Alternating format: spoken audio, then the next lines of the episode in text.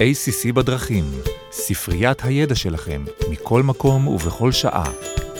תודה שהצטרפתם אלינו ל-ACC בדרכים, סדרת הפודקאסטים של ה-ACC. ACC הוא ארגון היועצים המשפטיים הפנימיים בישראל. אני עורכת דין מירב לשם, ואיתי נמצאת עורכת דין נועה ברהום, שותפה במחלקת ליטיגציה בפירמת עורכי הדין פישר. נועה צברה קילומטראז' עצום בליטיגציה מסחרית ואזרחית, בייצוג משפטי בסכסוכים בין יזמים, מייסדים, בסטארט-אפים, בגופי השקעה למייסדים. כל הניסיון הקילומטראז'י הזה, היא מיישמת במתן ייעוץ שוטף לחברות הייטק.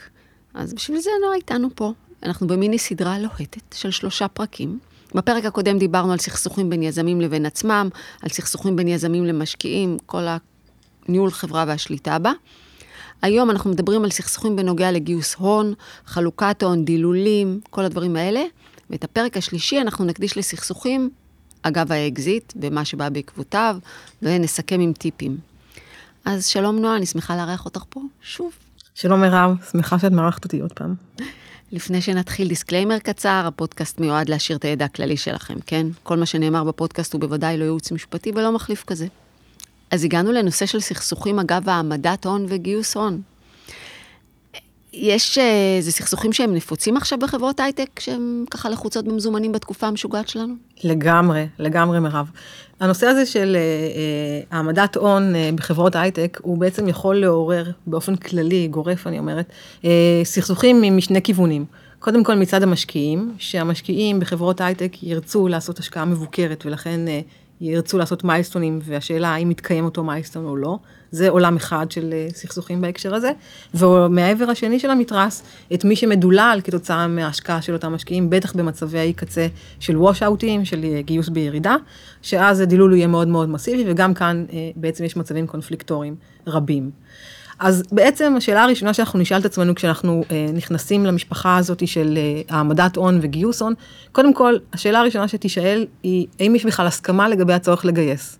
בהקשר הזה כבר נתקלתי לא פעם בסכסוכים, למשל אה, מצד אה, בעלי מניות מיעוט, שהם מכרו את המניות שלהם אה, בחברת פארמה, בעקבות אה, מצג שניתן להם, שבעצם כדי להמשיך את הניסויים הקליניים יש צורך בגיוס נוסף.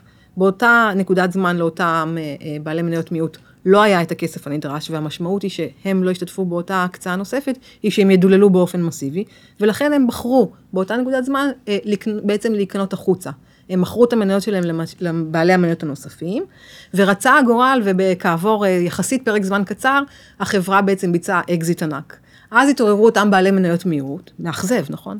והם טענו, סליחה, סליחה, אתם הצגתם לנו מצג שקרי, לא היה צריך בכלל לבצע פה אה, שום אה, העמדה נוספת של הון, לא היה שום אה, דרישה מצד ה-FDA, וזה הכל היה בעצם סיפורים שנועדו בעצם לקנות אותנו החוצה, כי כבר ידעתם שאחרי פרק זמן מסוים אתם כבר תעשו את האקזיט. אז לכן אנחנו מבקשים בעצם חזרה, להחזיר אותנו, בעצם ביטול עסקה ולהחזרתנו כבעלי מניות שייהנו מפירות אותו אקזיט. מה שעזר פה בעצם להכריע את הכף בשאלה מי צודק ומי לא, זה כמובן מרב מסמכים מזמן אמת. תיעוד גם של ההבנה שלהם מה המשמעות שהם בעצם אה, נקנים החוצה ואפשרות שיכול להיות שיהיה אקזיט בעתיד, גם זה טופל במסגרת ההסכם של הרכישה של המניות שלהם, וגם מסמכים בזמן אמת שמראים את אה, מצב החשבונאי של החברה אל מול דרישות ה-FDA. כל אז, זה עזר. אז אה, היה לנו טיפ חשוב בפודקאסט הראשון, כשאתם רק פותחים ומתחילים להקים את החלום שלכם, תחשבו על כל הדברים ותעגנו, אבל גם בשוטף, כל פעם שאתם בצומת, נכון לגמרי, ויש לכם איזושהי מחשבה ויש שיקולים בעד ונגד והערכות שווי, כל הדברים האלה, תביאו, תמסמכו, תעגנו. לגמרי, אי אפשר לדעת מאיפה זה יגיע.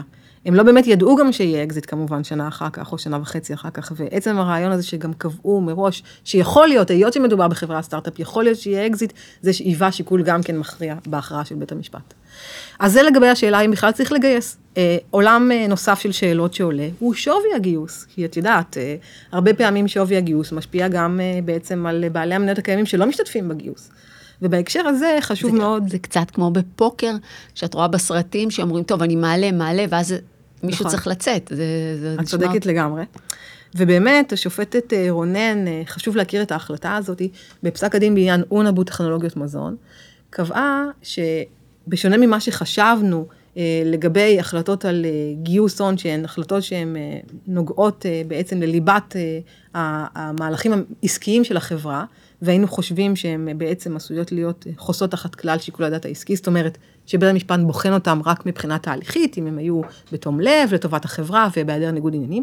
השופטת רונן קובעת שלמעשה מצב שבו החברה עושה גיוס פנימי, ויש בעצם בעלי מניות שיש להם אינטרס באותה, באותו גיוס, למשל, לקבוע שהוא יהיה לפי שווי נמוך מאוד. במקרים כאלה בעצם ההחלטה לא חוסה תחת כלל שיקול הדעת העסקי, והיא בעצם תיבחן בבחינה מוגברת. זאת אומרת, לא יבחנו רק מבחינה תהליכית, אלא גם יבחנו את סבירות ההחלטה לגופה. ומה קרה באותו עניין? באותו מקרה בעצם דובר בצו מניעה שהגיש אה, בעצם אה, אה, מייסד של אה, חברת אונבו.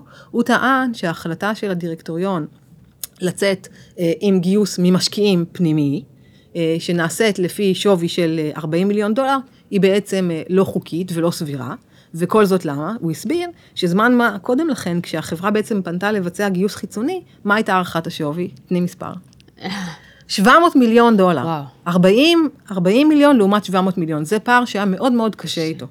והוא הסביר בעצם שניצלו לרע, שבעצם היה פה ניצול לרע של המעמד שלהם, ובכל הכבוד אי אפשר לאפשר את אותו מהלך. השופטת רונן אגב, חשוב להגיד, היא נקטה בהחלטה מאוד יצירתית והיא הציעה או שימשיכו בעצם אה, לבצע את העמדת ההון ואחר כך יביאו אה, מעריך שווי חיצוני שיבחן אה, לפי איזה שווי לעשות אותה, או שבכל הכבוד הצורך בכסף בכבודו מונח, אבל תפנו, תפנו בבקשה למשקיעים חיצוניים שהם בעצם ישקיעו בחברה. היא יצרה בעצם הסכם סייף משפטי. משהו בסגנון הזה, אבל מה שלי חשוב שבסוף יבינו מכאן כולנו, שכשאנחנו עושים בעצם גיוס פנימי, כשבעלי המניות המשקיעים מרוויחים באופן אישי מהמהלך הזה, ובעצם הערכת השווי הנמוכה, הנטל עליהם להראות שהערכת השווי משקפת את השווי האמיתי. וכשיש פער בין 40 מיליון ל-700 מיליון, זה פער שאי אפשר להתקדם איתו אם לא מצליחים להסביר אותו. לא מספיק להגיד לא מצאנו משהו אחר או נדמה לנו שזה הדבר הנכון. צריך להביא ממש נתונים חשבונאיים, הערכת שווי חיצונית, להצטייד בכל הכלים שיאפשרו לך לצלוח, בטח מצב של פערים כאלה גדולים. כי בית המשפט ייתן להתערב יותר. הוא יבדוק לא רק את התהליך, אלא הוא ממש יכול להחליט, סליחה, זה לא סביר. כן, אני לא מאשר את זה. נכנס בנעליים. בדיוק. עכשיו, אה, צריך לזכור את פסק הדין הזה ולהיות מודע אליו. ואם אני ככה שואלת את עצמי איזה שאלות יועץ משפטי חכם, אה, כשהוא בא בעצם אה, לשבת על המדוכה ולהגיד איך אני צולח את המהלך הזה של גיוס ואני לא נתקל אחר כך אה, בסכסוכים או ליטיגציה, רחמנא ליצלן, אז הוא בעצם צריך לבחון, אני יכולה לחשוב על ארבע שאלות רלוונטיות שהוא צריך יהיה לדעת לבוא אליהם, לבוא אליהם בעצם עם תשובות ותשובות שהן גם בכתובים ממומחים חיצוניים. אז קודם... זה, זה גם לאחריות דירקטורים, אז אם יש מישהו שהוא דירקטור, טוב, והוא מקשיב לנו, אז אלה השאלות שאתם צריכים לשאול ולקבל תשובות עליהן מתוקפות. נכון, אז ראשית, האם יש צורך לגייס? פה לא מספיק להגיד uh, כדאי לגייס או נכון לגייס. אם יש דרישה, בטח בחברות פארמה, של המשך ניסויים קליניים, הוא בדרישה של FDA להעמיד עוד כסף, מבינים שזה מה שצריך לעשות, אז להביא בעצם, לתמך את זה בכתובים.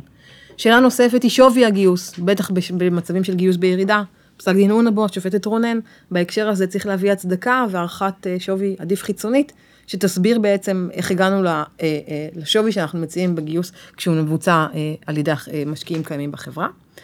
עוד שאלה שכדאי לשאול אותה היא באילו תנאים ייכנסו משקיעים חדשים. אנחנו תכף נראה מרב שמשקיעים ירצו הרבה פעמים מניות עם זכויות עודפות, ואז יש כאן שאלה, ולמה לתת לאלה ככה ולאלה אחרת. צריך לבוא בעצם אי אפשר, אי אפשר בעצם להביא למצבים שיוצרים אה, חוסר שוויון יחסית גדול, בלי שיהיה לדבר הזה הסבר שמניח את הדעת, כי אחרת הדבר הזה לא יעמוד בשום קנה מידה והיגיון בריא.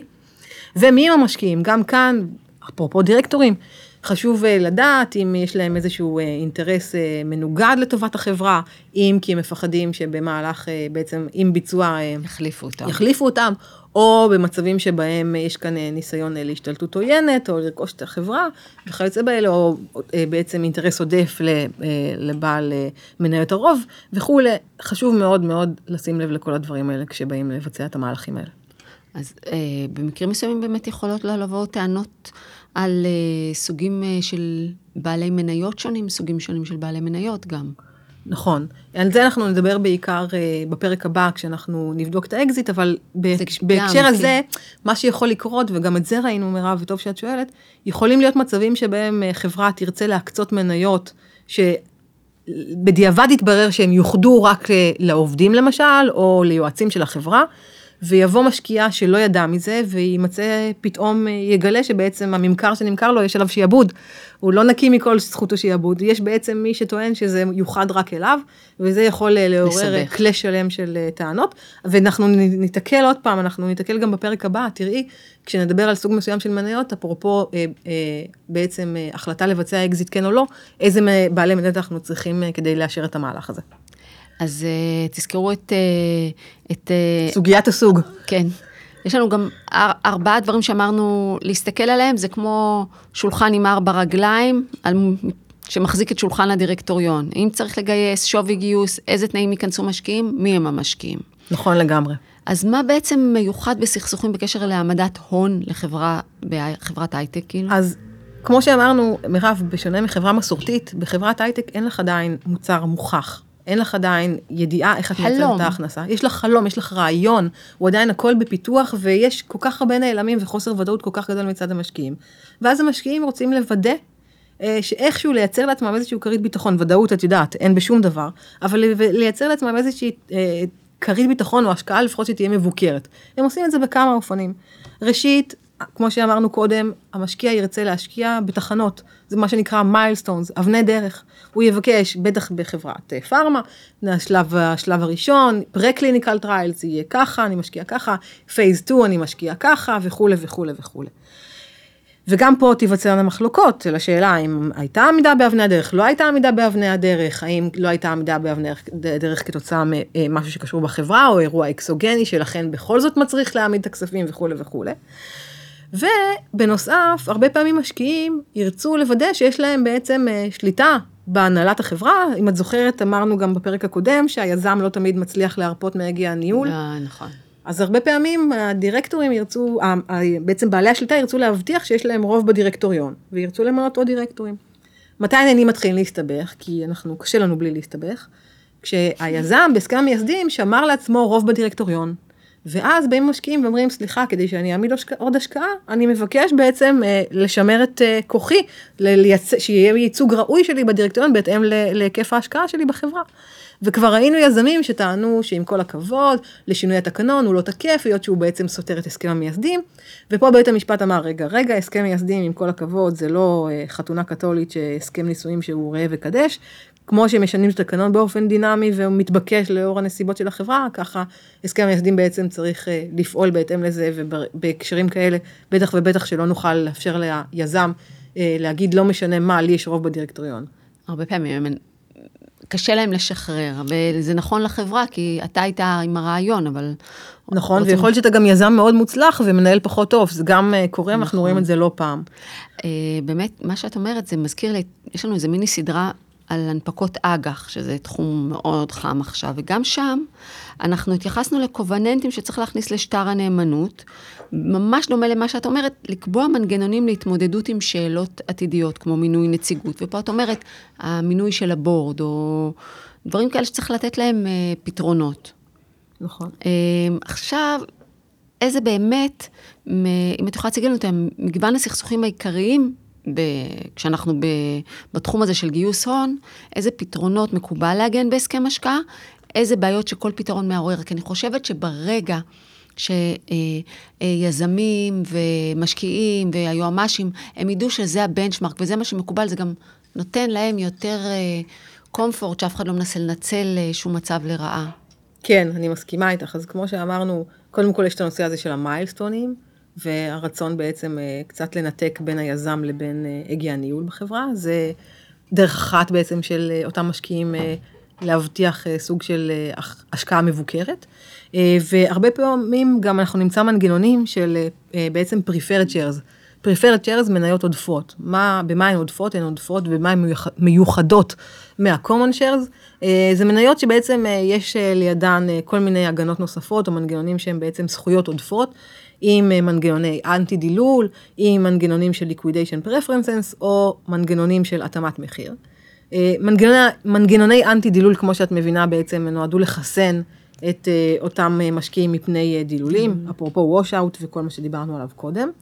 מנגנוני התאמת מחיר, בעצם המשמעות שלו זה שאם בשנה שלאחר ההשקעה שווי החברה נניח ירד בצורה אסטרונומית, שלא לא יכולנו אפילו לעלות על דעתנו, מה שמביא כמובן בעצם כמעט. לעיון ההשקעה, אז מחליטים ששווי ההשקעה מתעדכן רטרואקטיבית ומוקצות בעצם לאותו משקיע עוד מניות ומאבנים כאילו את, אה, את ההשקעה שלו. אה, בנוסף, אה, המנגנון, אחד מבין המנגנונים החשוב הוא מנגנון של ה-liquidation preferences.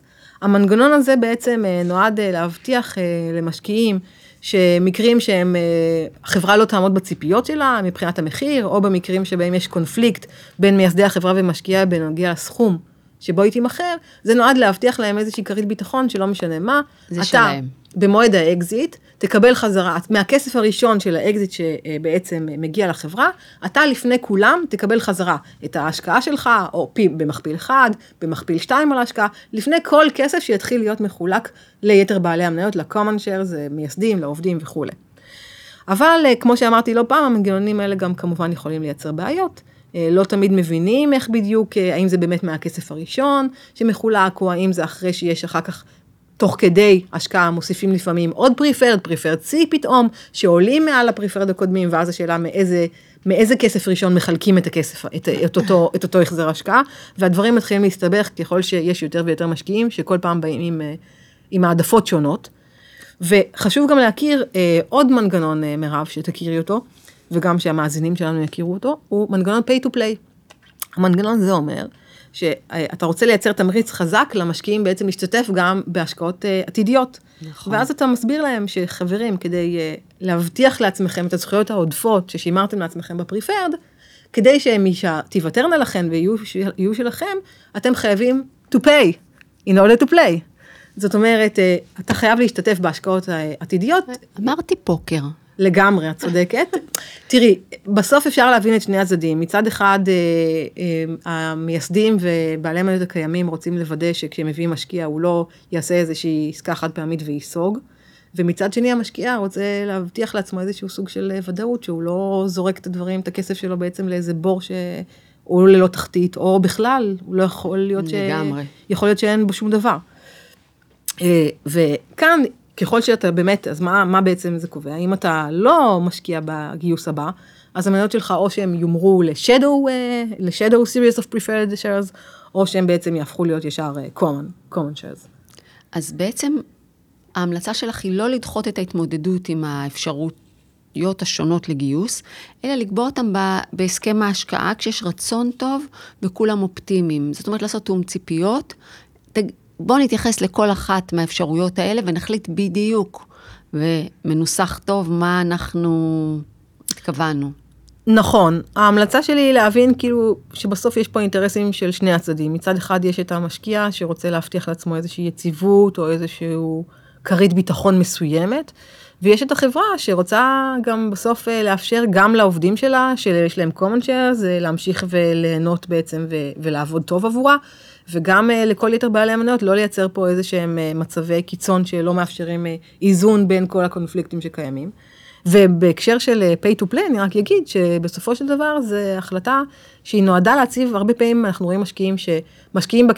בסיבוב השלישי כמשקיעים, לא כי הם מאמינים במוצר, או בחברה. בשלב הזה הם כבר לא חושבים, הם פשוט חושבים על הכסף שהם כבר זרקו, ואז אומרים, על ההשקעה שכבר ירדה, הם כבר רוצים להציל את ההשקעה הראשונה. אז דווקא בהיבט הזה, מנגנון pay to play כאילו מקדים להם את, ה, את הבחירה הזאת בין אה, סיכוי סיכון, ואומר להם, זה הזמן לבחור, וזו החלטה שפשוט צריך לבחון את השיקולים ולקבל אותה די מהר, כבר בסיבוב השני. אם אתה רוצה להמשיך אה, ולהשתתף במשחק, או שאתה אומר, הבנתי, השקעתי את מה שהשקעתי ואני בעצם... אה, cut losses. בדיוק. אה, אנחנו חוזרים באמת שוב לאותה עצה. אני חושבת שאנחנו עוד נגיע לזה בפודקאסט השלישי, אבל אם אתם לא פעם ראשונה ב, בים, אז תיקחו ייעוץ. חד משמעית. דברים האלה כדאי לסדר, וגם אם זה עם חברים, וגם לסדר הכל, ולחשוב על כל הדברים שאמרנו שנשמעים הזויים אולי ברגע הראשון, כמה שיותר ודאות ותיאום ציפיות. נכון, גם כשאנחנו חושבים שראינו הכל, אנחנו בסוף מגלים uh, תמיד שיש עוד איזה משהו שאפשר היה לטעון בהקשר כזה או אחר. ייעוץ משפטי זה דבר, בהקשרים האלה מאוד מאוד חשוב. אז סיימנו עוד פודקאסט מרתק ומלא אמוציות, ועכשיו נשאר לנו רק לחכות לפרק האחרון, שבו אנחנו נפרק לגורמים את כל הסכסוכים שנלווים לאקזיט, ולדרכים להתמודד איתם. לגמרי, יהיה ממש מעניין. אז תודה מירב.